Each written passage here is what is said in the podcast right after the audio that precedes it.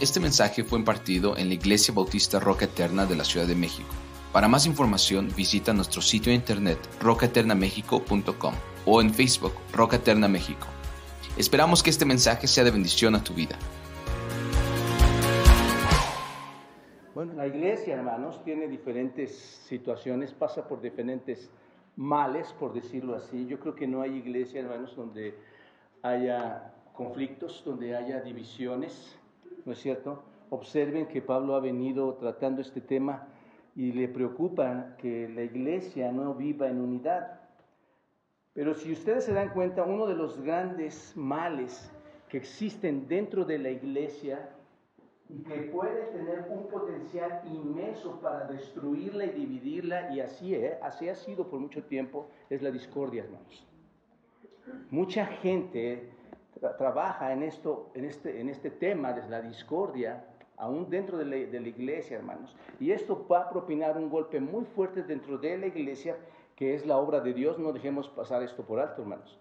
La iglesia es la obra de Dios y si esto está ahí, va a, va a propinar un golpe de división muy fuerte o una amargura muy fuerte, porque los celos, la contienda, las, las disensiones, la amargura, el odio, la ira, la envidia, las peleas, hermanos, e, e, ese egoísmo que tenemos, la indiferencia a las necesidades de otras personas, hermanos, eh, la falta de ese amor sacrificial, todas estas cosas, hermanos, van a violar la unidad de la iglesia o violan esa unidad que debemos de tener como iglesia y por lo tanto violan la voluntad de Dios, porque Dios ha puesto como una institución en esta tierra la iglesia, hermanos. ¿No se dan cuenta de esto?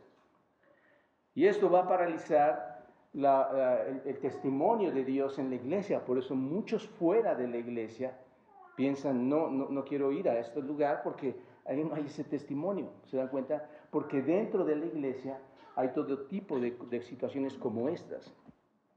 Por esta razón, hermanos, la armonía el amor, la unidad, como lo vemos aquí de la iglesia, es algo que realmente Dios quiere, es una preocupación que Dios quiere que, tengamos dentro de la iglesia. Dios desea la unidad de la iglesia porque esa es su voluntad y por eso tenemos, hermanos, tanta información, por eso Pablo está repitiendo todo esto, no sé si se dan cuenta, está repitiendo todo esto varias veces porque para Dios es su preocupación y esta es la razón eh, por la que estamos en Romanos capítulo 14 y 15, habla tanto, este capítulo 14 y 15 habla tanto de este, de este tema.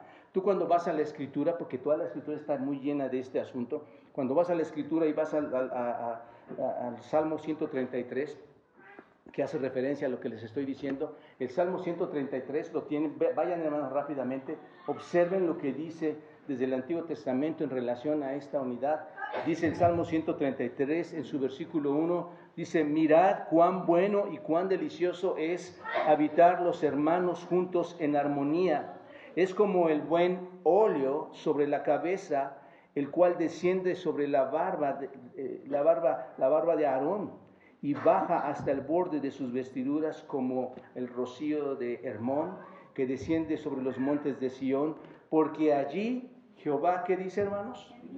Envía bendición y vida eterna. ¿Se dan cuenta? En otras palabras, hermanos, cuando la iglesia vive en armonía, cuando los hermanos vivimos entre armonía, ¿qué es lo que Dios, cómo, cómo la describe el Señor? Como un perfume, ¿qué hermanos? Fragante. Eso es, eso es bien impresionante, hermanos. Tú llegas a una iglesia y quieres ver eso.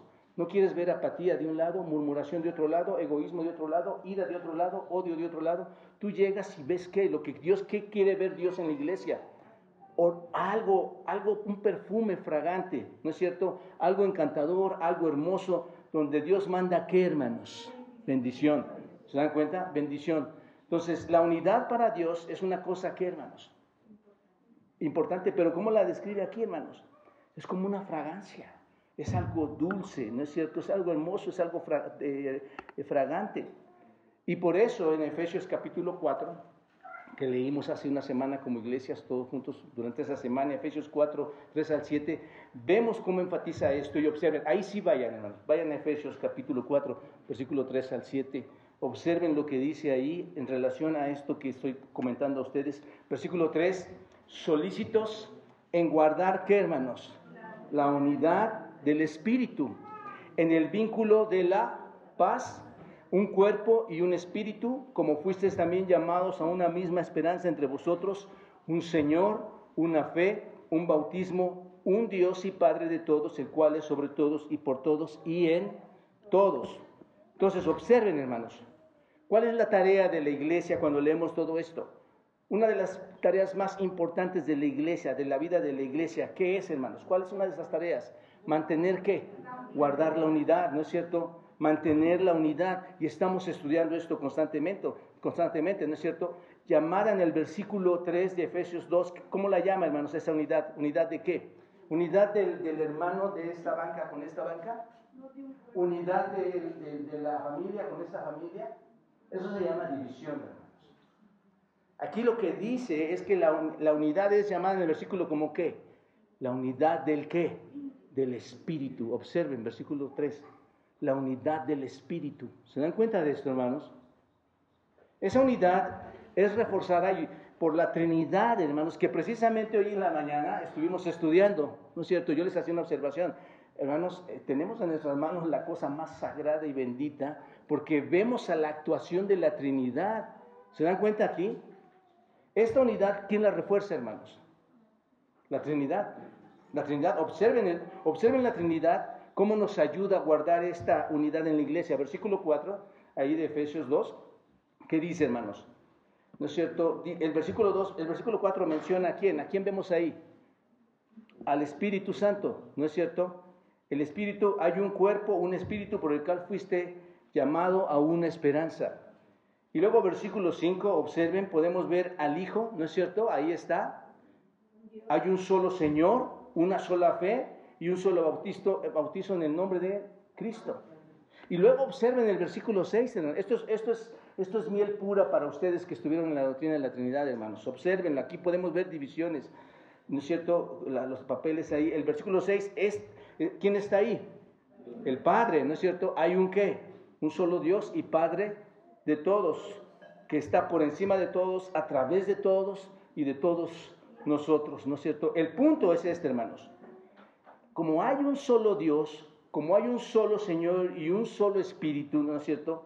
Y el deseo de todas estas tres personas de la Trinidad, ¿cuál es, hermanos?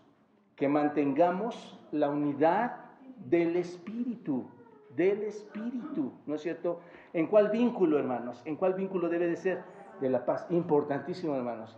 Qué importante es que tú tengas paz con todos los hermanos. Eso es lo más agradable para el Señor. Ese es el deseo de Dios, de, nuestro Señor. Debemos ser exhortados a hacer precisamente esto que dice aquí, ¿no es cierto? ¿Por qué? ¿Por qué debo hacer esto precisamente? Porque esa es la voluntad de quién, hermanos? De Dios, ¿no es cierto? Esta es la voluntad de quién, a los que estudiaron este, la doctrina de la Trinidad. ¿De quién es la voluntad? de la Trinidad. Es la voluntad de la Trinidad, según Efesios 12, hermanos. ¿Se dan cuenta? Por esto el Nuevo Testamento enfatiza esta voluntad de Dios. Por ejemplo, vayan a primera a los Corintios, ahí enfatiza esta voluntad. Primera a los Corintios, capítulo 3, versículo 1, observen. Primera a los Corintios, capítulo 3. ¿Lo tienen? Dice así en versículo 1, de manera, hermano, observen este texto, nada más lo estamos poniendo como ejemplo en cuanto a la unidad. De manera que yo, hermanos, no puedo hablaros como espirituales, sino como a carnales, como a niños en Cristo. Os di a beber leche y no vianda porque aún erais, no erais capaces de, ni aún son capaces todavía, porque aún son, ¿qué hermanos? Carnales. Pues habiendo entre vosotros, ¿qué había ahí, hermanos? Celos, ¿qué más? Contiendas, disensiones no, habiendo todo eso, ¿no son carnales, dice Pablo? ¿No son carnales y andan como qué? Como hombres. Observen, hermanos, ¿cuál es la preocupación de Pablo aquí? con los corintios. Era que vivieran en unidad en lugar de que estuvieran divididos, ¿no es cierto? Ahí mismo en Corintios, adelante en el capítulo 12, observen lo que dice, habla del mismo tema. En el capítulo 12, versículo 12, dice, porque así como el cuerpo es uno y tiene muchos miembros, pero todos los miembros del cuerpo siendo muchos, ¿qué dice? Son un solo cuerpo. Así también Cristo, porque por un solo espíritu fuimos todos bautizados en un cuerpo, sean judíos o griegos, sean esclavos o libres. ¿Se dan cuenta, hermanos, que hay, puede ser quien sea, fuertes o débiles, esclavos o libres, judíos o griegos, y a todos se nos dio de beber un mismo espíritu. Además, el cuerpo no es solo un miembro, sino que, hermanos, muchos. Entonces, ¿quiénes somos? ¿Cómo debemos vivir todos nosotros, hermanos? En plena unidad. De nuevo, podemos ver el énfasis aquí de la unidad en la iglesia, en un pueblo que ha sido rescatado por el Señor. Entonces, esto es lo que vamos a ver en Romanos 15, hermanos. Pablo se, se da cuenta de uno de las grandes problemáticas que hay aquí, esos peligros, y se da cuenta que debe la iglesia vivir en unidad y quitar esa discordia que, que pudiera existir entre débiles y fuertes. Vea las cintas anteriores, vea los videos anteriores para que entiendas esta parte. Pero muchos de los que están aquí eh, entienden de qué estamos hablando. Pablo quiere trabajar con este asunto de la unidad. ¿Por qué? Porque esta discordia rompe la unidad y es de gran preocupación para él porque Él sabe también que el deseo de Dios, ¿cuál es, hermanos? La unidad, ¿no es cierto? Dios Hijo, Dios Espíritu Santo, ¿no es cierto?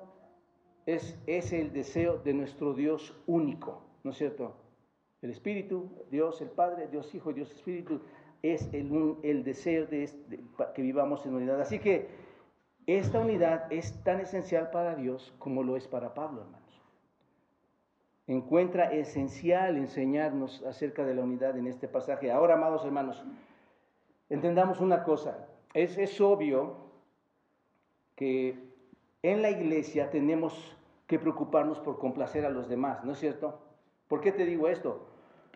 No nos podemos complacer a nosotros mismos porque está en medio esa unidad, hermanos.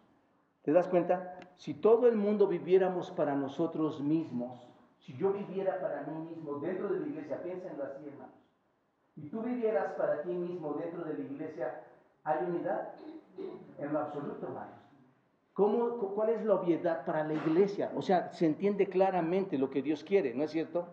De hecho, esa unidad en donde está, hermanos, la vimos en la mañana, en la Trinidad. Ese es el modelo que nosotros aprendemos de, concordancia, de amor, de, de, estar unidos, de comprendernos, ¿no es cierto? Así que si todo el mundo solo estuviera viviendo sus propias actividades, su propia vida, sus propias acciones, hermanos, nunca podríamos vivir en unidad y todo sería un caos entre nosotros, ¿no es cierto? ¿Cuántas problemáticas tendríamos? ¿A quién le correspondería el pan? ¿A quién le correspondería tocar? ¿A quién le correspondería hacer alguna cosa? Viviríamos un caos, hermanos, dentro de la iglesia. Pero esa unidad nos permite hacer lo que hacemos aquí. ¿Te das cuenta de esto? Entonces, hay que buscar esa unidad. Ahora bien, para hacer esto, para complacer a los demás en lugar de a nosotros mismos, porque es lo que dice aquí, se requieren tener ciertas actitudes espirituales, se requieren tener motivos espirituales que dominen, ¿no es cierto? Y, y déjame decirte que si tú no tienes esos motivos espirituales que dominen a esa unidad, que te lleven a esa unidad, no vas a lograr nunca esa unidad. Si tú no tienes estas características que Pablo está mencionando aquí, estos motivos espirituales, nunca vamos a poder llegar a tener esta unidad. Y eso, hermanos, es preocupante. Si tú no tienes eso, es preocupante, porque no solo estás violando la unidad de la iglesia, ¿no es cierto? Sino que estás violando una preocupación muy importante de quién. ¿Quién se preocupa por la unidad? Dios. Estás violando una de las preocupaciones altas del Señor cuando tú no estás en esto. Así que esta mañana vamos a ver seis motivos espirituales, hermanos, que nos van a ayudar a tener una unidad entre hermanos fuertes y hermanos débiles. Vamos a entrar a la primera, hermanos. La primera es soportar las flaquezas de otros. Debemos soportar las flaquezas de otros. Bueno, y, esto, hermanos, pasa también en los matrimonios, pasa en las familias. Podemos sacar ciertos principios de aquí. Solo esto lo quiero aplicar y como viene para la iglesia, pero hay principios que nos dejan ver la deformidad de la familia, hermanos. Pero observen aquí, versículo 1, soportarnos, habla de soportar las flaquezas de otros. Así que los que somos fuertes debemos soportar las flaquezas de los débiles. Soportar a los demás significa, hermanos, simplemente tratar de servir a aquellos, aquellos débiles con amor en lugar de atacarlos como hermanos, con críticas. En lugar de criticar a las personas que creemos o que crees que, que no están creciendo o que están eh, eh, en, un, en un stop de crecimiento espiritual, en lugar de criticarlos, ¿no es cierto? Debemos llevarlos, tratarlos con amor. Básicamente es eso, hermanos. Y realmente lo sabemos, ya lo hemos venido estudiando. Todos sabemos esto, hermanos. Sin embargo, déjenme decirles que muchos lo han o lo hemos olvidado, hermanos. Tristemente, hermanos y amigos, sé que lo han olvidado porque en la vida de la iglesia, hermano, de esta iglesia, de cualquier otra iglesia, en la vida de las iglesias se escuchan cosas. Y, sé que se dicen cosas muy desconsideradas y sé que hay personas que buscan no servir a los demás con amor, sino atacarlos con críticas, hermanos. Esa es, la realidad de las iglesias, hermanos. Hay ese tipo de situaciones dentro de ellas. Entonces, pero gracias a Dios por su palabra, hermanos. Gracias a Dios por su palabra que nos instruye, que nos deja ver estas malas conductas para que podamos darle correctamente la gloria a Dios, hermanos. Ahora bien, ¿qué hay en esta declaración aquí en el versículo 1, hermanos? Aquí en el versículo 1 se, hacen, hace que aquellos que son fuertes eh, pongan atención en esto, hermanos. Dice, este versículo 1, así que los que somos fuertes debemos soportar las fraquezas de los débiles. Eh, ¿A quiénes se dirige este mensaje, hermanos? ¿A quiénes? A los fuertes. Es clarísimo. Entonces, esto es para aquellos que son fuertes, ¿no es cierto? dejar a un lado tu libertad, de la que ya hemos venido hablando, y soportar la flaqueza de quién? De los débiles. Ahora, sabemos que no hay prohibiciones religiosas, ya lo hemos estudiado, hermanos. No hay eh, prohibiciones religiosas, no tenemos miedo de hacer algo que, no sé, que sea antibíblico, hermanos. Todo lo que es en cuanto a la Biblia tenemos que estar muy al pendiente pero no tenemos que prestar atención a ceremonias religiosas anteriores de las que ya han pasado, hermanos. Pero algunas personas todavía están atadas a esas cosas, ¿no es cierto? Ya lo hemos visto, ya lo hemos visto. Y tenemos que ser pacientes hasta que ellos puedan alejarse de todas esas prácticas que venían realizando en el pasado o que aprendieron, hermanos.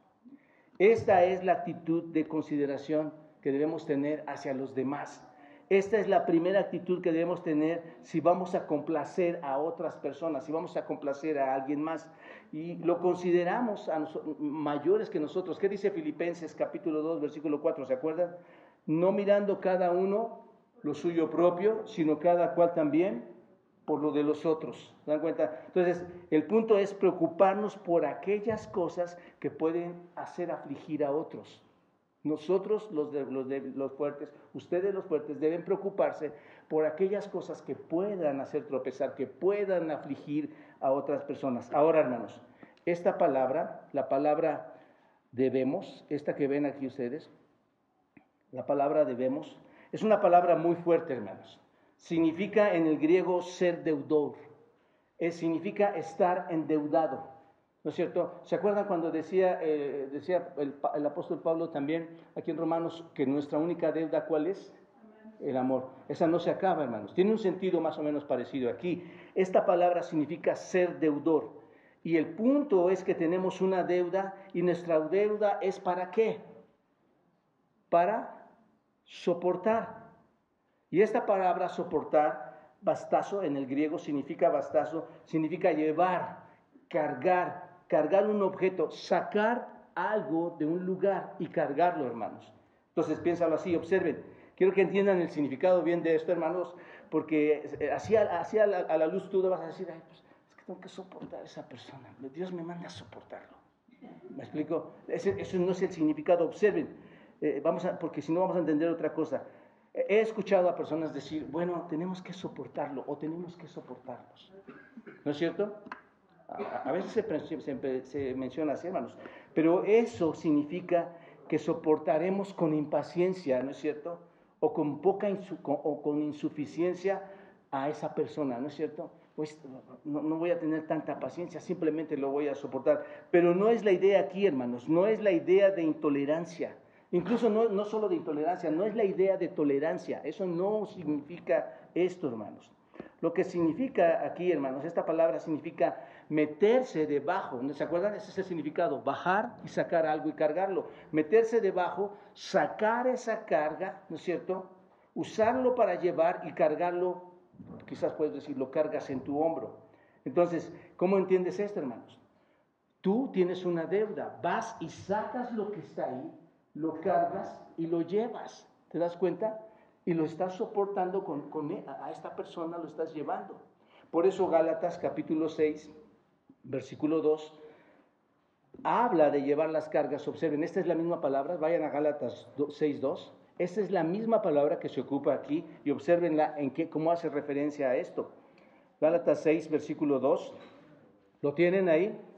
Dice así, sobrellevar, ahí está, aquí está, soportar. ¿Qué significa soportar? Bastazo. ¿Y qué significa soportar? ¿No es cierto? Bajar, ir y cargar eso, ¿no es cierto? Bueno, soportar bastazo, las cargas, los unos, las cargas de los otros y así cumplimos la ley de Dios.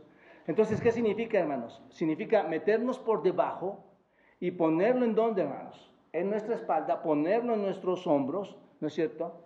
Y el punto es que no solo lo vas a soportar a alguien por, este, con ese tipo de intolerancia, ¿no es cierto? Bueno, estás aquí, te voy a soportar por unos 10 minutos o una hora que vas a estar. No, sino que te pones debajo de la carga y ¿qué dices?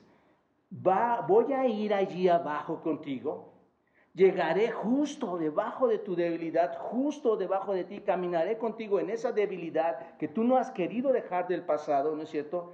Hasta que crezcas y comprendas tu libertad. Eso es lo que significa esto, hermanos. ¿Se dan cuenta? Pero ¿qué hacemos nosotros cuando la persona no está haciendo lo que creemos que es correcto? Lo criticamos. ¿Te das cuenta? ¿Y qué es lo que nosotros, cuando entendemos el texto, qué es lo que nosotros debemos hacer, hermanos? Es un trabajo, es como una deuda, insisto. Tú bajas, vas y dices, voy contigo. Te voy a acompañar en todo tu proceso. ¿No es cierto? Por eso es importante, hermanos, que hablamos con los hermanos de la iglesia. ¿Qué es lo que los hermanos de la iglesia te dicen? ¿Están soportando tu carga? ¿Te están, te están haciendo crecer? ¿O te están todavía haciendo disminuir tu creencia y apartarte de la iglesia y tener enemistades entre los hermanos, que es la desunión en la iglesia, hermanos? Esto es grave, hermanos. Insisto, el Señor dijo, qué precioso, es como fragancia en las barbas de Aarón que se despojan, ¿no es cierto? Y que sale un aroma grande, ahí hay bendición. Cuidado, hermanos, porque Dios desea la unidad de la iglesia. No seamos tropiezos a eso. E, el punto, hermanos, es que debemos cargar con los prejuicios, con los errores, por decirlo así, con los tabús de ciertas personas, hermanos. Tenemos que acompañarlos y en lugar de murmurar, hacer nutrirlos. En lugar de murmurar, nutrir a esas personas, hermanos. Eso es lo que Pablo dijo precisamente, y aquí está muy interesante, hermanos, bien marcado, aunque no, es no está en el mismo contexto, pero tiene el mismo principio. Vayan a primera a los Corintios capítulo 9. Primera a los Corintios capítulo 9. Eso es lo que dijo en parte el apóstol Pablo en el versículo 19 y el versículo 22. Observen lo que dijo Pablo ahí. ¿Lo tienen? Por lo cual, observen, entendemos hermanos que Pablo era un hombre maduro. ¿No es cierto? Era un hombre eh, entre los débiles era el hombre fuerte, ¿no es cierto, hermanos? ¿Cuántas cosas practicaba él? Pero ahora en Cristo, ¿cómo quedó, hermanos? Liberado. Y observen lo que dice Pablo aquí, todo lo cual, por, por lo cual, siendo qué? Libre de qué? De todos, esto es, conozco mis libertades, es lo que está diciendo Pablo ahí. Me he hecho siervo, siervo de quién, hermanos? De todos, ¿para qué? Para ganar a mayor número. ¿Los divide? ¿Los edifica? ¿Él era fuerte? ¿Trata mal al débil? No. Hermanos, no cometamos errores graves dentro de la iglesia. ¿Te das cuenta? Y luego el versículo 22, más abajo, observen. Me he hecho débil. ¿A quiénes? A los débiles. ¿Para qué? Otra vez, para ganar a los débiles. A todos me he hecho qué? De todo para que de todos modos, ¿qué dice hermanos? Salve a algunos. Impresionante, hermanos. ¿No sería nuestra conducta la que deberíamos tener así nosotros? El principio aquí, aunque es, eh, insisto hermanos, está en un contexto diferente, es el mismo. Si vamos a ganar a los débiles es poniéndonos debajo de su carga y decirles, mira, yo voy a vivir bajo esa carga contigo. Yo voy a compartir lo que tú estás haciendo y, vamos a llevar juntos esta carga hasta que seas libre, hasta que sueltes tu carga y entiendas tu libertad. ¿Me explico, hermanos? Ahora, tampoco van a interpretar, no, pues ya el hermano le va a dar todas las libertades a toda, a toda la gente. No, hermanos, entendamos una cosa, no estamos hablando de complacer a los hombres. Pablo no estaba complaciendo a los hombres. No estamos hablando de ajustar el Evangelio para que ellos quieran escucharlo. Ah, voy a ponerlo a tu manera para que tú escuches lo que quieres escuchar. No, hermanos, no se trata de eso. No estamos hablando de complacer a los hombres ignorando su pecado, hermanos. Estamos hablando de complacerlos en el sentido de ayudarlos a llevar qué? Su carga, ¿no es cierto? esa, carga que en un sentido los ha esclavizado, que aún no son libres de descargarla o de quitarla hasta que podamos caminar con ellos, ¿no es cierto? Juntos. El tiempo el que sea necesario, el tiempo suficiente para convencerlos de que deben quitar ese peso que están cargando, hermanos. ¿Entendemos esto, esta parte, hermanos? Ok. Eso es soportar las flaquezas de las que estamos hablando. Es, es, es algo no esencial, ¿me explico? Ya, decimos que Pablo no está hablando de pecados bíblicos, está hablando de prácticas que tenían, costumbres que tenían en el pasado, ¿no es cierto? De preferencias que no son necesarias. Entonces, lo primero que es soportar la flaqueza de los otros, muy importante. Número dos, hermanos. Número dos, otro motivo espiritual para la unidad. No agradarnos a nosotros mismos. Dice el versículo 1 al final, su parte B, y no agradarnos a nosotros mismos. Cada uno de nosotros agrade a su prójimo en lo que es bueno para edificación. Bueno, parece que está diciendo lo mismo, hermanos. En realidad este punto es paralelo al primer punto, porque nos llama a buscar complacer a los demás en lugar de complacernos a nosotros mismos. Y, parece repetitivo, hermanos, pero ¿no es verdad que nosotros nos complacemos a nosotros Realmente sucede mucho en la iglesia. Llegamos a ese punto de querer complacernos, queremos todo para nosotros. Entonces, en otras palabras, hermanos, no usamos nuestra libertad para agradarnos a, nosotros, porque ese no es el enfoque espiritual de Pablo aquí, o de Dios aquí, sino que usamos nuestra libertad para agradar y edificar a quién? A otros, ¿no es cierto? en Filipenses capítulo 2, versículo 19 al 21. Vayan hermanos, tenemos una maravillosa ilustración ahí de esto que estamos hablando. Observenlo, capítulo 2, versículo 19 al 21. Dice así, ¿lo tienen? Es importante que lo vean hermanos. Espero en el Señor Jesús enviar pronto a quién? A Timoteo, para que yo esté también de buen ánimo al saber de, vuestro, de su estado pues a ninguno del mismo ánimo, observen esa palabra hermanos, a ninguno del mismo ánimo y que tan sinceramente se interese por vosotros, pues no a ninguno tengo que tenga ese interés, que tenga ese ánimo para interesarse por ustedes, ¿no es cierto? Que tan sinceramente se interese por ustedes. Versículo 21, porque todos, ¿qué hermanos? Buscan lo suyo propio, no lo que es de Cristo Jesús. Esta semana nuestra hermana José ha estado enfermita, hermanos, supieron ustedes. Hay un grupo de mujeres. Doy gracias a Dios, hermanos, por las mujeres que respondieron. No es, no es que sea una tarea, no, es que se, no es que querramos que destaquen las mujeres ahí o que... Pero hermanos, si mandas un mensaje, debes de despreocuparte de ti mismo y, ir en, ayuda en pos de otra persona que necesita ayuda. E, esto, esto es precisamente la aplicación de lo que estamos hablando, hermanos. ¿no? Eh, tú, tú conoces en el chat cuántas personas contestaron. Pero es, es, es que sea aquí, es muy triste, hermanos. En un sentido, observen lo que está aquí, lo que escribió Pablo. Observen Filipenses 2, observen lo que escribió. Esperen el Señor Jesús enviará pronto a, Timoteo. ¿Por qué no dijo, esperen el Señor enviar pronto a, a, miles de personas, a cientos de personas, a dos personas? ¿Por qué dijo a Timoteo, hermanos? Vean su texto, ¿por qué mencionó solo a Timoteo? Pues qué, versículo 20 está la respuesta. ¿Por qué envió a Timoteo nada más?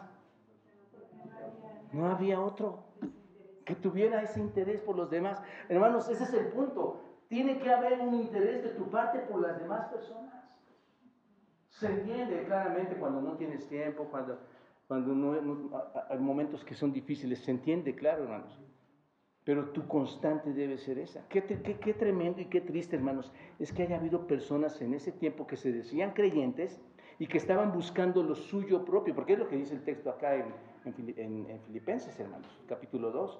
Estaban buscando lo suyo propio, porque es lo que dice, ¿no es cierto? Sino que ellos buscan lo suyo propio y no las cosas de quién, hermanos, de Cristo. Eso es exactamente lo que Dios no desea de nosotros, hermanos. La idea entonces eh, eh, eh, en la libertad cristiana es no buscar o no usar nuestra libertad, ni hacer alarde de nuestra libertad, hermanos, ni buscar complacernos a nosotros mismos, aun cuando tenemos el derecho de hacerlo, ¿no es cierto? Pablo tenía el derecho de hacerlo o no. Pablo lo podía hacer perfectamente, pero ¿por qué no lo hacía? Para no hacer profesar o debilitar a otros. Más bien dice el versículo 2, observen lo que dice, agrade cada uno a quién? A su prójimo. Ahí está, agrade cada uno a su prójimo. Es decir, a un hermano cristiano que está cerca, ¿para qué vas a agradarlo?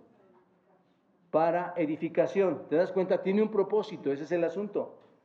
La obligación de la iglesia es que los fuertes, piénsenlo, este es el versículo así, que los fuertes puedan o podamos entender que debemos entrar por debajo, ponernos por debajo tomar la carga de los débiles y ayudarlos y fortalecerlos. ¿Para qué? Para edificarlos. ¿Te das cuenta?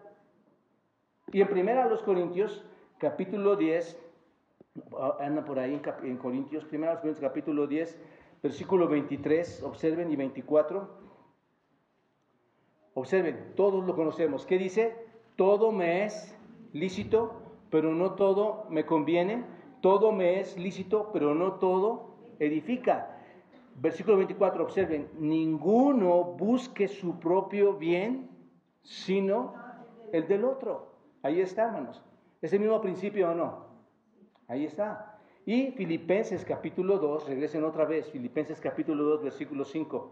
Observen, aquí describe una una bellísima ilustración, hermanos, de esto que les estoy mencionando. Yo creo que es la ilustración majestuosa. Observenlo, versículo 5, capítulo 2 de Filipenses. ¿Lo tienen? Dice así, haya pues en vosotros, ¿y cuántas veces ha leído esto, hermano? Muchas, pero observa lo que dice, haya pues en vosotros este sentir que hubo también en quién, hermanos? En Cristo Jesús. Bueno, todos entendemos quién es Cristo, hermanos. La segunda persona de la Trinidad, que es quién? ¿Y qué es? ¿Y qué es el único? ¿Se dan cuenta, hermanos?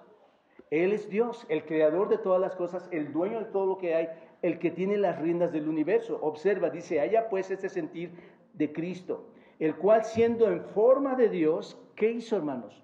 No estimó ser igual a Dios. ¿Podía haberlo estimado, hermanos? Él no tenía ninguna necesidad de venir a la tierra, hermanos. Ninguna necesidad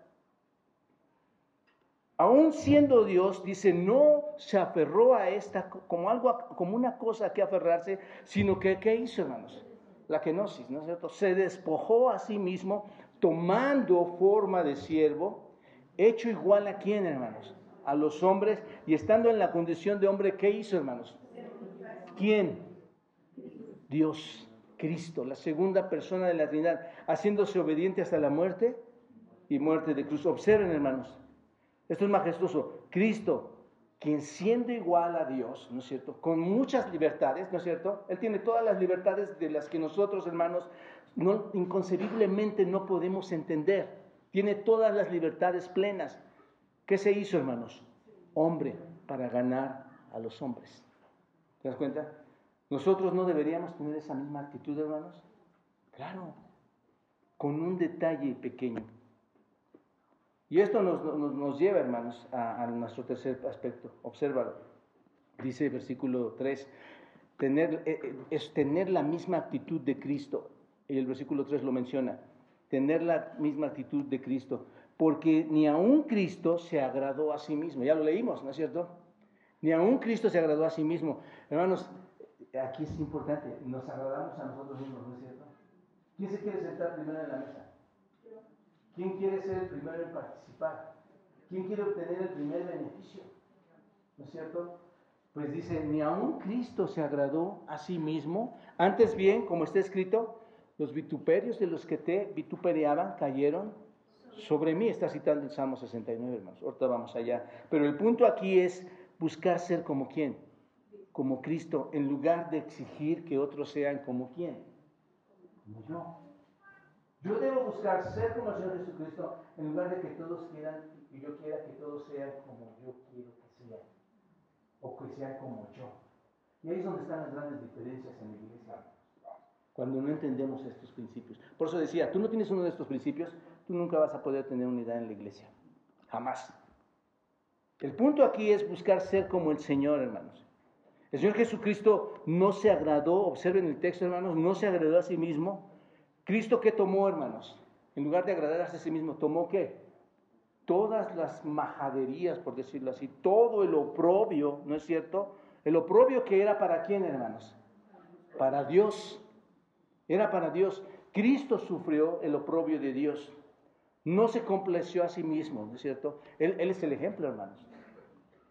No voy a entrar al detalle de esta gran declaración doctrinal, pero solo les digo que Cristo no estaba en el mundo para agradarse a sí mismo.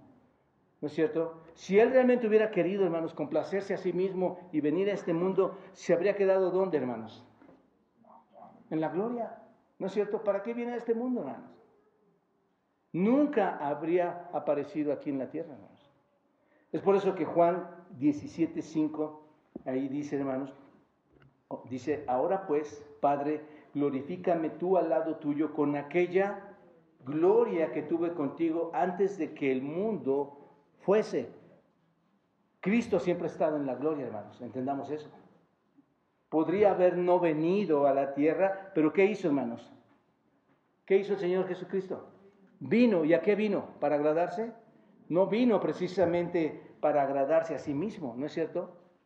En Juan capítulo 4, versículo 34 leemos que Jesús les dijo, mi comida es que haga la voluntad del que me envió y que acabe su obra. No vino para agradarse a sí mismo, vino para agradar a quién, hermanos? Al Padre. ¿No es cierto? A eso vino. Así que Él es nuestro modelo, Cristo es nuestro modelo. ¿Cuánto soportó, hermanos? Mucho, ¿no es cierto? ¿Por causa de quién lo soportó? Por causa del Padre. Y el, Señor soportó tanto por el bien, hermanos, del Padre, que incluso lo soportó por quienes más, hermanos. Y nosotros sus elegidos. ¿Te das cuenta de esto tan maravilloso? Lo soportó aún por nosotros, por nosotros mismos, los elegidos. Así que, amados hermanos, el ejemplo que tenemos como cristianos eh, en este asunto de mantener la unidad de la iglesia es que cada uno de nosotros debe preocuparse, conformarse a ser como quién, como Cristo. ¿no es cierto? Y es bastante claro el modelo, hermanos. No hay nada que decir ahí. La conformidad con, Cristo, hermanos, significa que buscamos ser como Él. Si yo quiero conformarme a Él, significa que, que, debo parecerme mucho a Él. ¿Te das cuenta? En lugar de hacer que todos se parezcan, insisto, a nosotros, yo debo insistir en que me debo parecer más a Cristo. ¿Te das cuenta? Y ser como Cristo, hermanos, significa que no hacemos lo que nos agrada. Ese es el principio elemental. quién hace lo que le agrada hacer, hermanos? Todos nosotros.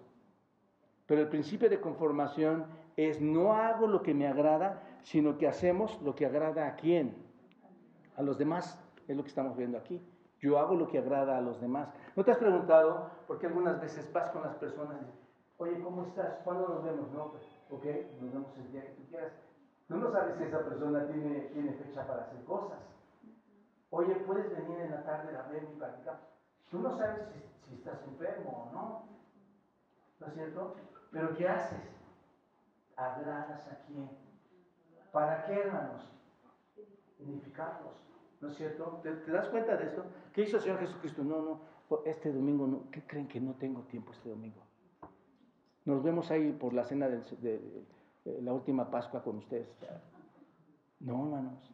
Todo el tiempo sirviendo, dispuesto. Y eso no es de pastores ni de diáconos, eso es de toda la iglesia, hermanos. No es posible decir, este domingo no estoy aquí, o ese miércoles.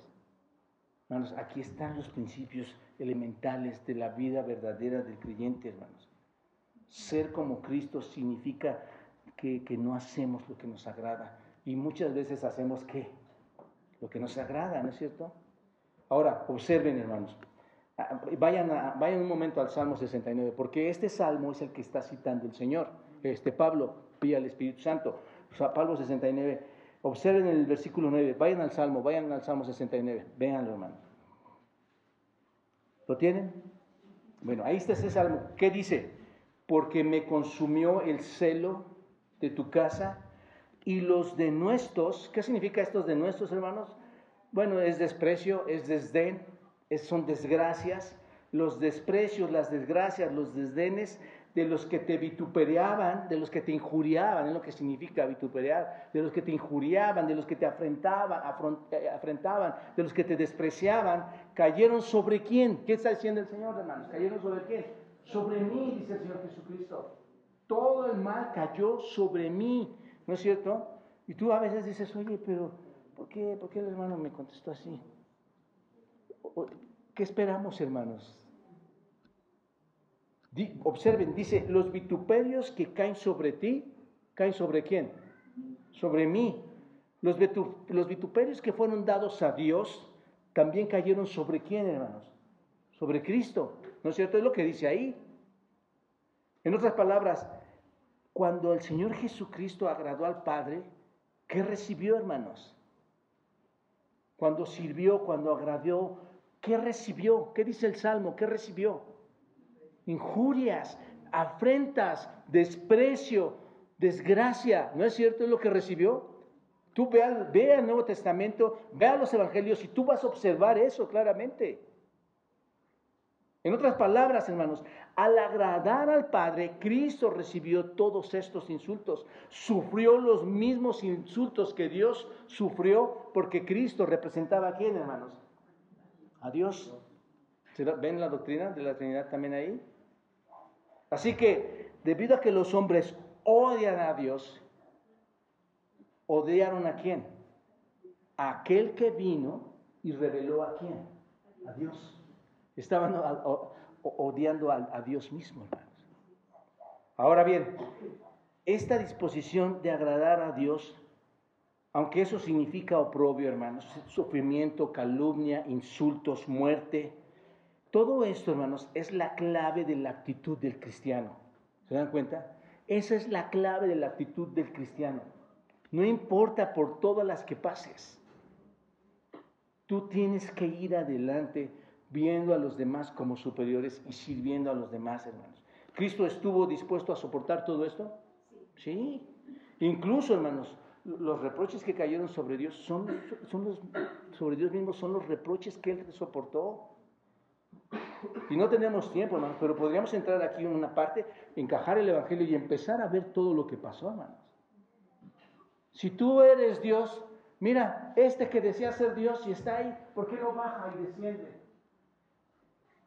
Hermanos, eso, es una ofensa inmediata para ti, ¿no es cierto? Inmediatamente te ofenderías y te vas de la iglesia. Y Cristo, hermanos, permaneció en la cruz por amor a nosotros, por amor al Padre y después por amor a nosotros. Cristo estuvo dispuesto a soportar todo esto. Él soportó reproches por hacer la voluntad del Padre. Hermanos, nosotros debemos soportar lo que sea por hacer la voluntad de Dios. ¿Se dan cuenta que no es nada más débiles y fuertes? Hay mucho más información aquí, hermanos. Cristo fue indiferente, hermanos, piénsenlo. Él podría haber sentido, Tú sientes dolor, cuando tú sientes dolor, ¿qué haces? Y te lo están provocando, ¿qué es lo primero que pides? Cuando, si te estuvieran torturando, ¿qué dirías? Tortúrame más. Ah, ¿Qué dirías? Basta, basta, no ya, ¿no es cierto? Pero él soportó, hermanos, estuvo eh, dispuesto a soportar todo esto para hacer la voluntad. Fue indiferente al dolor, fue indiferente a su agonía, hermanos. Tenemos que entender la profundidad de esto. Él no vio en su agonía, él no vio en su dolor el detenerse para servir a otros. ¿Te das cuenta? Así que aquel que soporta todo este dolor por agradar al Padre es nuestro qué, hermanos? Nuestro ejemplo. Cristo es nuestro ejemplo. Ahí es donde comienza todo, hermanos. En lugar de salir corriendo para complacernos a nosotros mismos, debemos seguir el modelo de nuestro Señor Jesucristo y estar dispuestos a sufrir. Seguir, ser como, ser como Cristo, hermanos, es, es estar dispuestos a sufrir. ¿No es cierto? Porque vas a complacer a otro, vas a sufrir cualquier cosa con tal de complacer a otro. Él dejó, piensen hermanos, ¿cuántos derechos divinos tiene el Señor Jesucristo? ¿Cuáles, cuáles derechos divinos dejó? Todos. ¿No es cierto? Los dejó para venir a, hacer la voluntad, sujetarse al Padre, sufrir por el bien de nosotros los pecadores. Por eso está sentado aquí, hermano. Porque Él te vio superior en un sentido. ¿No es cierto? ¿Podemos hacer esto, hermanos, por los demás hermanos cristianos? ¿Podemos hacerlo? Mira, Juan, ¿recuerdan Juan capítulo 2, versículo 6? Juan 2, 6 dice, el que dice que permanece en Él debe andar como Él anduvo. El que dice que es cristiano, el que dice que permanece en Él, el que dice que ha sido redimido, no tiene absolutamente motivo para decir que no puede soportar a otro. Y en lugar de decir, no te soporto, no haces las cosas bien, me voy de la iglesia, hermanos, aquí dice, el que permanece en Él debe andar como Él anduvo. Si tú dices que eres un cristiano, tú debes tener la actitud que Cristo tuvo. Ese es el punto, hermano. Por eso todos los demás se descalifican. ¿Te das cuenta? Un cuarto motivo para la unidad. Observen, conformarnos a la enseñanza de la palabra de Dios. Piénsalo, no, tú dices otra vez débiles y fuertes. Piensa lo que está diciendo el Espíritu Santo aquí por medio de Pablo. Porque las cosas que se escribieron antes, para nuestra enseñanza, observen cómo está ligado a lo que ha venido diciendo. Para nuestra enseñanza se escribieron a fin de que por la paciencia y la consolación de las escrituras tengamos esperanza. Bueno, Aquí Pablo, hermanos, hace una transición muy importante porque está justificando la cita del versículo anterior que es el Salmo 69. Él dice, yo te puse este Salmo 69 porque todo lo que se ha escrito atrás es para que tú crezcas, para que tú aprendas. ¿Y te, enseña todo eso? Por supuesto, hermanos, ¿no es cierto? Dice, yo te justifico esto citando el Salmo 69 cuando dijo, porque las cosas que se escribieron antes. Esto es, Pablo está haciendo una referencia a qué, hermanos? Las cosas que se escribieron antes, en el Antiguo, en el Antiguo Testamento. Está haciendo una referencia al Antiguo Testamento. Y esto quiere decir, hermanos, que debemos buscar, que debemos encontrar en la Escritura cumplimiento en la palabra de Dios en lugar de llegar a deducciones o objetivos personales, hermanos. Porque a veces vas más a lo que tú piensas, a lo que tú crees, que ir a la escritura y entender lo que Dios quiere que tú hagas. Pero tus deducciones van por encima. ¿Te das cuenta? El punto es que debemos conformarnos a qué, hermanos? A lo que enseña qué? La palabra. ¿Te das cuenta?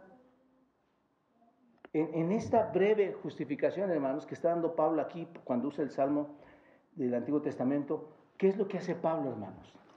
Exalta la palabra de Dios. ¿No es cierto? Porque para esto se escribieron las cosas. Cualquier cosa, piénsenlo, cualquier cosa, cuando la escritura dice que cualquier cosa que se escribió en tiempos anteriores, ¿a qué está haciendo referencia, hermanos? Al Antiguo Testamento, solamente está haciendo referencia al Antiguo Testamento. Y todo lo que estaba escrito ahí en el Antiguo Testamento fue escrito para qué, hermanos? Para enseñarnos, para nuestro aprendizaje. ¿Se dan cuenta? Ahora, es importante entender esto, hermanos, que las escrituras del Antiguo Testamento fueron escritas para quién entonces? Para la gente de qué época?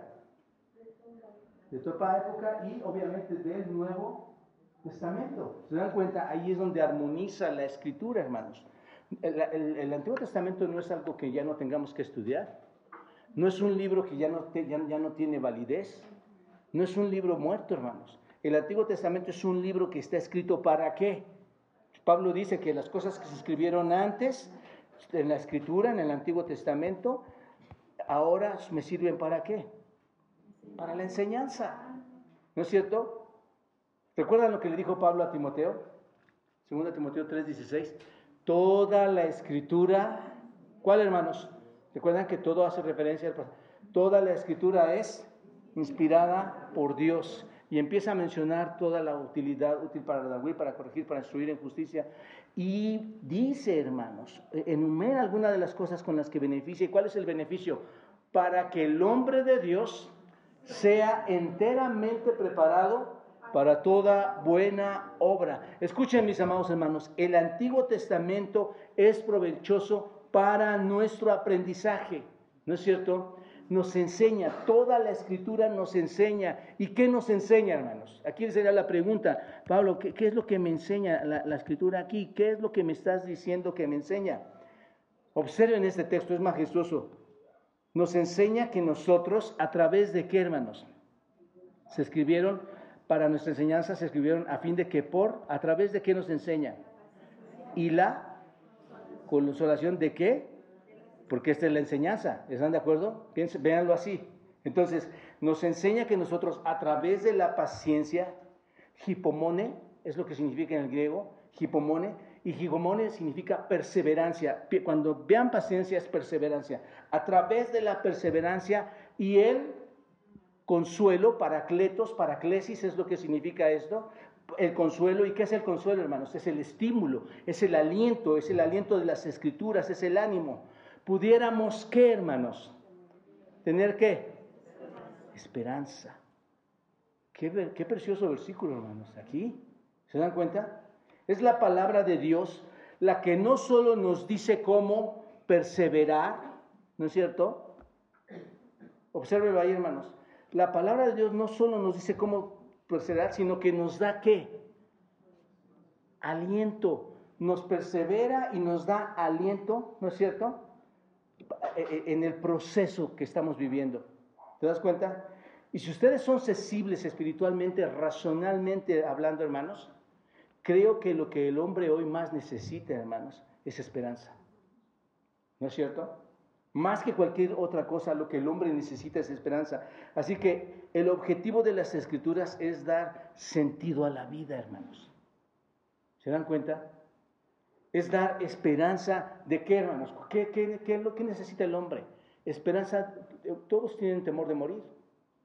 El hombre necesita esperanza del futuro, ¿no es cierto? El hombre necesita esperanza de la vida eterna, esperanza de que hay un perdón de pecados.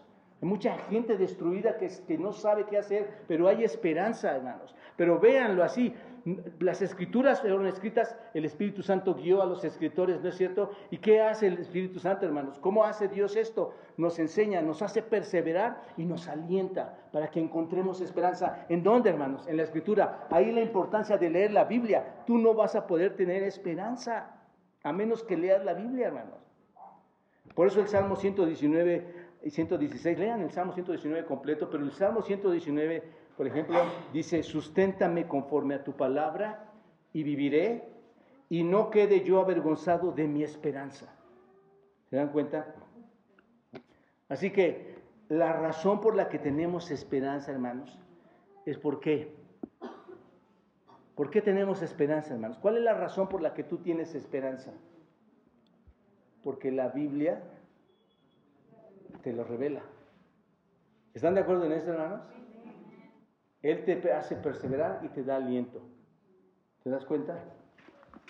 Por eso tendrás, les pregunto hermanos, ¿ustedes podrían tener esperanza en la segunda venida de nuestro Señor Jesucristo si, hubieras leído, si nunca hubieras leído las Escrituras? ¿Se dan cuenta? Tú nunca hubieras tenido esperanza en que Cristo regresaría si tú no hubieras leído las Escrituras. No hay esperanza en, en lo absoluto. Hermanos, hay esperanza de que Dios puede perdonar los pecados aún de, cualquier asesino, violador o lo que sea. ¿Dónde, ¿Por qué? ¿Dónde encontramos la esperanza? Porque Él la revela con, con, con esfuerzo, con perseverancia y aliento. ¿Te das cuenta? Y nos trae la esperanza. Pero ¿por qué no se puede, hermanos? ¿Por qué las personas no pueden? Efesios capítulo 2, en el versículo, en el versículo 12, habla y dice que en aquel tiempo estaban sin Cristo, alejados de la ciudadanía de Israel y ajenos a los pactos de la promesa, ¿cómo hermanos? Sin esperanza y sin Dios en el mundo. Hermanos, la gente no tiene esperanza porque no puede ver en la palabra de Dios esa promesa de hacerlos perseverar y de darles aliento para que lleguen a conocer esa esperanza. El mundo está muriendo, hermanos. Por eso nosotros oramos por Israel, por los palestinos, por, por los rusos, por todas las personas, por los de Acapulco. Oramos porque su necesidad principal es la esperanza, hermanos. ¿Te das cuenta? No, aun cuando les llevemos el alimento físico, no van a vivir solo de eso, sino de toda la palabra de Dios, hermanos que es exhalada de, hacia ellos, hacia nosotros. Así que la esperanza viene de dónde? De la palabra de Dios. Y sin ella no tenemos qué, hermanos? Esperanza. ¿Cuántos llegaron con desesperanza a la iglesia, hermanos? Y al abrir las escrituras, ¿qué es lo que vieron? Esperanza. No sabemos, hermanos, sin la escritura nada acerca de Cristo. No sabemos sin la escritura nada acerca de su reino de lo que va a suceder, acerca de su, de su, segunda venida, acerca de lo que nos espera. No sabemos nada, no sabemos eso sin las escrituras. No hay revelación de eso aparte de las escrituras. No hay ninguna información en otro lado aparte de las escrituras. Y esto nos llega a través de dos grandes realidades. ¿Cuáles son, hermanos? ¿Cuáles son esas dos grandes realidades? Las pongo en rojo porque ya no las puedo señalar, pero ¿cuál es? ¿Cuál es la primera realidad? Paciencia, que significa perseverancia, ¿no es cierto? Y la otra realidad es consuelo, que es aliento. Mira, te pongo un ejemplo básico. Te lo describo de esta manera. No podríamos soportar pacientemente las pruebas de la vida si no supiéramos, si no tuviéramos una palabra de Dios acerca de cómo puedo soportar esas pruebas difíciles. No sabrías nada. Sabrías lo que el hombre te dice, pero no sabrías nada de cómo lo puedes soportar. Todos los que han pasado por cáncer, todos los que han pasado por leucemia, todos los que han partido, todos los que pudieran tener quiebra económica, todos los que han sido separados, no podrían tener esperanza, hermanos, a menos que entraran a la escritura y entendieran esto. Por eso dice Santiago, hablando de las pruebas, hermanos míos, tened por sumo gozo cuando os halléis en diversas pruebas, sabiendo que la prueba de vuestra fe produce, ¿qué, hermanos? Paciencia, ahí está, y más tenga la paciencia su obra completa para que seáis perfectos y cabales sin que os falte cosa alguna. ¡Wow! Hermanos, hay esperanza en las pruebas. Porque la escritura así lo dice. Porque el Señor me está enseñando, me da paciencia, de Él viene, de Él viene el aliento, la consolación y me lleva a la esperanza. No hay nada que nos pueda mover, pero la iglesia no puede estar en división, hermanos. Tiene que estar en la escritura tiene que estar oyendo la voz de Dios. ¿Te das cuenta? Así que las escrituras nos dan perseverancia a la esperanza. Tenemos esa esperanza y esa esperanza en dónde está anclada, hermanos? En las escrituras. ¿No es cierto? El punto de Pablo aquí es que simplemente necesitamos aprender qué, hermanos. Para poder tener esa unidad y, y los fuertes ayudar a los débiles, ¿qué necesitamos hacer? Con aprender las escrituras. Ese es el punto. Y, pongo esta nota así, hermanos. Solamente la mentalidad bíblica, escucha esto bien, solamente la mentalidad bíblica, hermanos, es la clave para un comportamiento correcto entre hermanos débiles y fuertes. ¿Están de acuerdo conmigo en esto? Tú y yo no vamos a congeniar nunca si no tenemos una mentalidad bíblica. Porque vas a ir por delante de tu egoísmo queriendo decir lo que tú crees que debe de ser pero sin presentar las escrituras por delante. Van a ser tus opiniones, van a tus Y eso ha hecho, hermanos, que cuando llegan y murmuran, dicen o hablan, entonces la gente se divide. ¿Te das cuenta? Pero ese es el punto. Pensar bíblicamente te va a ayudar a tener una iglesia en unidad. ¿Te das cuenta? Y quinto motivo, hermanos, rápido, me apresuro aquí rápidamente, sumisión a Dios y su poderío. Pero el Dios de la paciencia y la consolación, ¿se dan cuenta? ¿Quién, quién, da, quién da la paciencia y la consolación? La perseverancia y el aliento. ¿Quién la da? Dios. Eh, eh, os dé entre vosotros un mismo sentir de Cristo Jesús. Pablo está usando las mismas palabras, hermanos. Enseñanza, paciencia, perseverancia, porque la, perseverancia este, es la fuente de la paciencia. Así que Dios enseña esto, hermanos. Dice, el que les da esta paciencia y esta consolación, les dé que también, hermanos, Él les dé un mismo sentir sin Cristo. ¿Puedes tú tener ese mismo sentir? Por tu, propio, por tu propia voluntad. No puedes. Este texto te dice que tú no puedes tener un sentir por otros a menos que Él te lo dé. ¿No es cierto? Lo que Pablo básicamente está diciendo aquí, hermanos, eh, que lo que tenemos que hacer, lo tenemos que hacer en el poder de Dios. ¿No es cierto? No lo puedes hacer tú solo. Mis amados hermanos, si el punto anterior tiene que ver con la palabra de Dios, este punto, hermanos, tiene que ver con, con otro medio de gracia que es la oración. Y, si quiero buscar la fuerza y la dependencia de Dios, hermanos, en lugar de ir con recursos humanos y ir otros recursos que me quieren ayudar, si quiero la dependencia de Dios, necesito la palabra y la oración. Pedirle a Dios todo esto. Ahora les pregunto, ¿qué hay de tu vida de oración? ¿Has orado por la unidad de la iglesia? ¿Tú como fuerte para ayudar a un débil? Tal vez ni siquiera lo hemos hecho, hermanos. Pero es cuestión de oración, es cuestión de sumisión a la palabra, es cuestión de conformarnos a Cristo, hermanos. Es cuestión de, aunque recibamos desprecio de, otros, nosotros, nuestra preocupación va a ser ayudar a los demás. Y un último punto, hermanos, versículo 6, juntos glorificar a Dios. Para que unánimes a una voz glorifiquemos al Dios Padre de nuestro Señor Jesucristo. Hermanos, debemos estar controlados por un deseo inmenso, consumidor, de que Dios sea qué? Glorificado. Piénsalo, nuestra desunión o la desunión de la iglesia glorifica a Dios. Yo, hermanos, no quiero ser partícipe de eso, de verdad. No quiero participar en esa obra. Esto es lo que tenemos que hacer, buscar la gloria de Dios en, en lugar de buscar la propia, nuestra propia gloria. Eso es lo que Pablo está diciendo. No busques tu gloria. Tú fuiste diseñado para buscar la gloria del Señor. Y este es, e, e, ese es el punto, hermanos, que todos nosotros glorifiquemos de forma cooperativa eh, y unánime, este, tanto internamente como externamente, eh, a, nuestro Señor. Es una gran declaración. Y solo para los que están estudiando la doctrina de la Trinidad, hermanos, observen cuando dice aquí, para que unánimes a una voz glorifiquemos a qué? Al Dios Padre y a quién? Y de nuestro, el Padre de nuestro Jesucristo está vinculando a Cristo con la misma naturaleza, la naturaleza esencial de quién, hermanos? De Dios. Por lo tanto, está proclamando la deidad de quién? De Cristo. Aquí está, otra vez, lo puedes ver así. Dios y el Señor Jesucristo son qué? Uno. Jesús no fue creado, él, no es un hijo adoptado, es un solo Dios, es Dios mismo porque posee la misma naturaleza esencial de Dios. Así que el propósito de todo esto, hermanos, es la unidad. Una sola mente, es decir, interiormente, y una sola voz, esto es, exteriormente, somos qué, hermanos? Unánimes, ¿no es cierto? Somos unánimes para glorificar a Dios. ¿Quién es Dios, hermanos? El Dios que es único Hijo, el Señor Jesucristo. Así que, escucha bien, amado hermano, ¿por qué Cristo me recibió a mí? ¿Por qué Cristo te recibió a ti como pecador, como viles pecadores? ¿Para qué nos recibió, hermanos?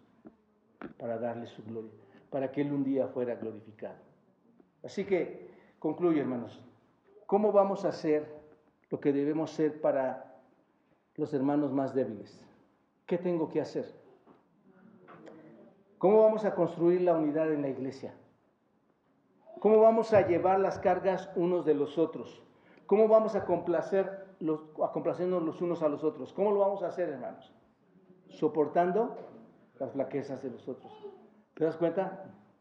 No agradándonos a nosotros mismos, tener la actitud de quién? Conformarnos a la enseñanza de quién, Y tener sumisión a Dios y a lo que Él puede hacer con todo su poder y para que todos juntos, ¿qué hagamos, hermanos? Glorifiquemos a Dios. ¿Se dan cuenta? Sin, sin una de estas ganas no hay unidad en la iglesia. Yo, les animaría a que leyeran este, estos seis versículos, lo volvieran a repasar en casa. Y esto lo puedes llevar también como un principio, solo como un principio, a tu práctica familiar, en tu matrimonio, en tu familia. Porque tú no soportas a veces a otros, tienes que saber qué significa soportar. Tú no te quieres conformar a Cristo para amar a tu, a tu esposa o a tu esposo como debes amarlo. Tú no vas a las escrituras para guiar a tu familia. Tú no vas mucho a glorificar a Dios muchas veces, explico cuando no estamos haciendo lo correcto. Así que hermanos, gracias a Dios por su palabra, que podemos entenderla y ahora No solo eso, aplicarla a nuestras vidas. Vamos a orar. Padre, gracias Señor por este tiempo. Bendice el resto del día y Señor, esta hermosa palabra que tú nos has dado hoy. Eh, llévanos, Señor, a una aplicación en obediencia a lo que tú nos has descrito aquí por medio de tu siervo Pablo, guiado por el Espíritu Santo. Señor, necesitamos en estos tiempos tan complicados mostrar al mundo, Señor, la unidad, la verdad de esta institución tuya creada que es la iglesia, que está conformada, Señor, por también la institución tuya, por matrimonios que forman familias y que estamos aquí. Padre, ayúdanos, Señor, y bendice a cada familia que está en, en esta tu iglesia, Señor. Ayúdanos por tu Espíritu a entender estas verdades. En Cristo te lo pido. Amén.